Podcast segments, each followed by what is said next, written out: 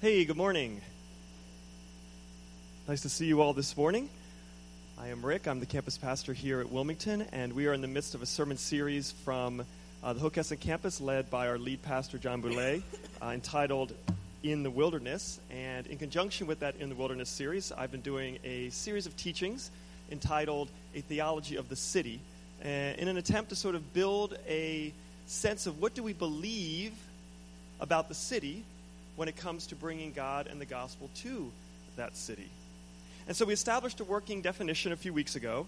A city is a, you may remember some of these points, it'd be nice if you did, a densely populated, heterogeneous, and culturally relevant geographic area that extends influence outside of itself. That's sort of the definition we have been working with. And last week we saw one of the great cities of the Bible, Nineveh, and how God looked at that city. And if you'll remember from last week, each time in the book of Jonah that Nineveh is mentioned, it is mentioned as a great city. Gadol was the Hebrew word. It is a great city. And there was multiple reasons we learned why it was great. It was great in size, three days' journey around the city. It was great in population, 120,000 people. And it was great in resources. Remember all of those cattle, the last line of the, the book? And there were so many cattle. But it was also in great distress. It says that morally and spiritually they did not know their right hand from their left hand. And so God sends to them a prophet. It says that the, the sin of Nineveh came before the Lord's face. And he was concerned. He wanted to call out the Ninevites for their behavior, for their violence. And so he sends Nineveh in to give them a bit of a talking to. And we see the same kind of concern throughout Scripture for the city, whether it be Jerusalem or Rome or Nineveh. And so we had our first point that cities are important to God's heart. That was sort of the first, maybe, piece of theology about the city, that they're important to God's heart. We also saw with the success of Jonah's ministry, having only been there for a day and there being sort of mass results, that in cities, small areas of Christian faithfulness can produce widespread fruitfulness. It's because somewhat of the dense population and the influence that cities hold. We see that same principle in Acts as the apostles go from city to city and essentially change entire regions because of the work they're doing in the city.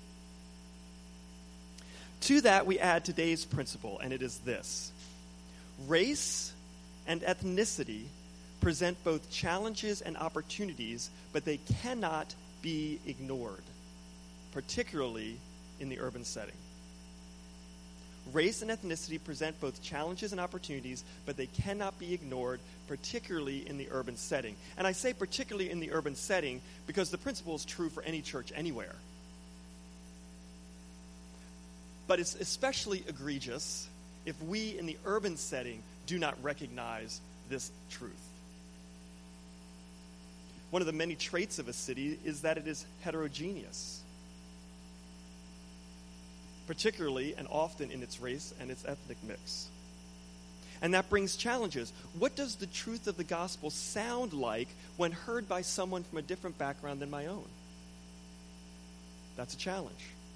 Here's a bigger challenge.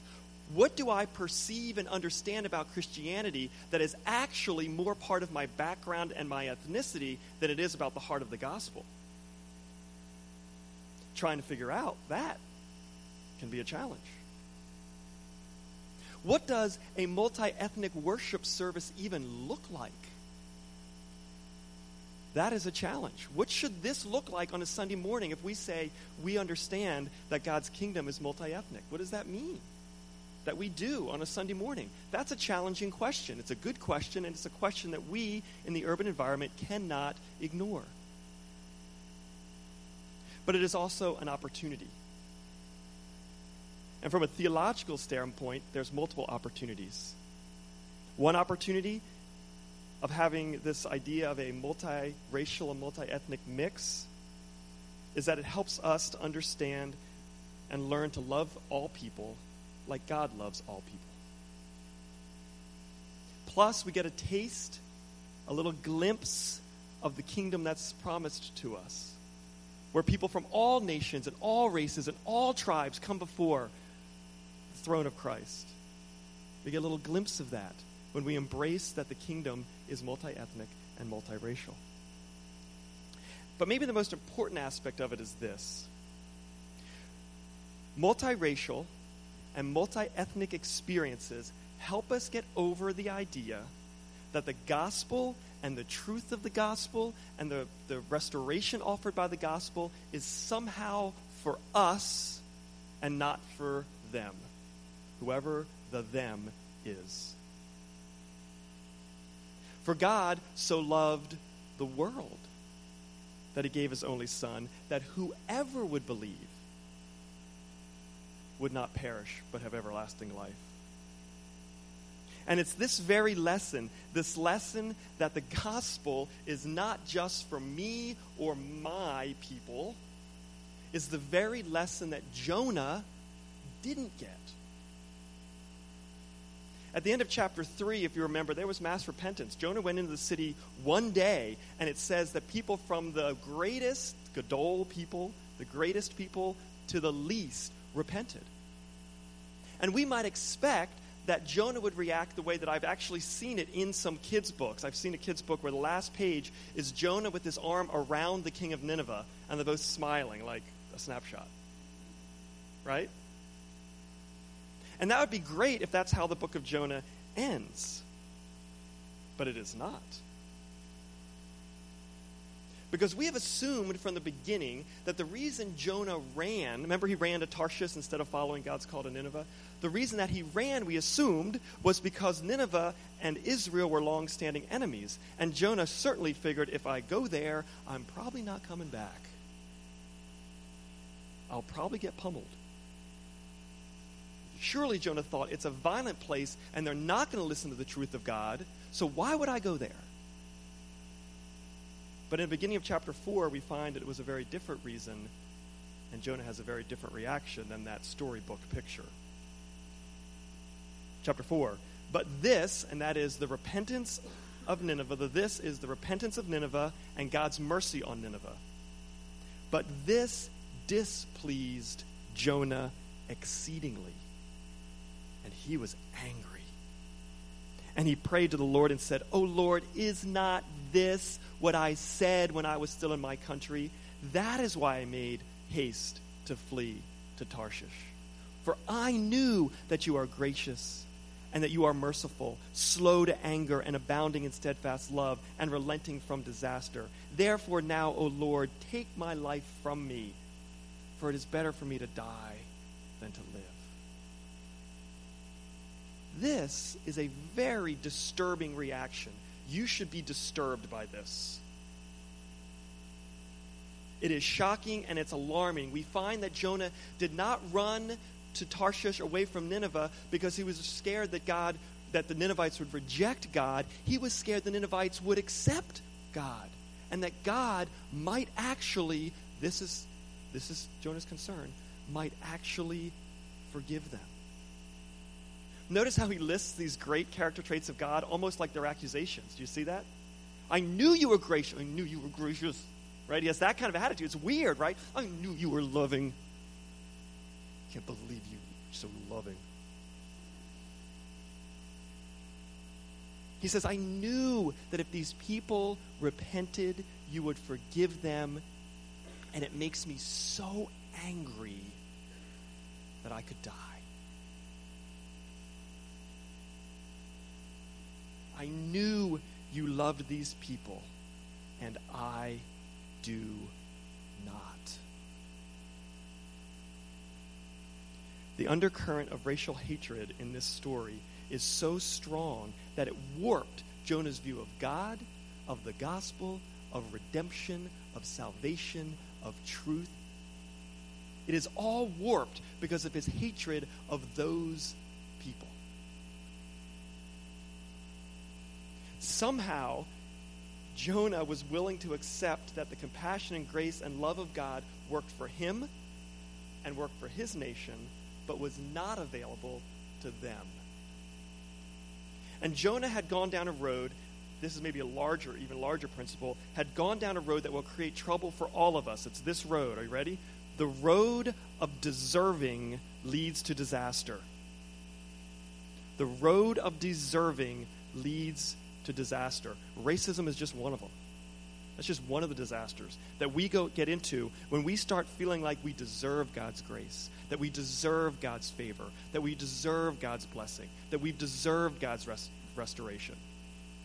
Because once you've decided you've deserved it, you've by default decided that someone else does not deserve it. One of the great truths of the gospel is that in spite of all the blessing of diversity and all the blessings that it is brought that it brings to every people and every nation, it has one leveling effect, and that is none of us deserve it. And so we can love all people equally because we know that we don't deserve the love of God any more or less than anyone else. And so we bring the gospel, we bring the truth of Christianity, Christianity joyfully to all people, knowing that I have deserved God's grace no more than they do, and no less.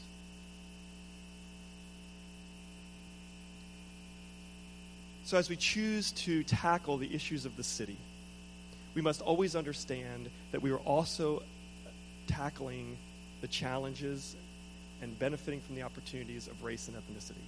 So you can say, you know what, I want to deal with health care in the city. And I will say, bless you, but don't think you can do that without dealing with the question of race and ethnicity.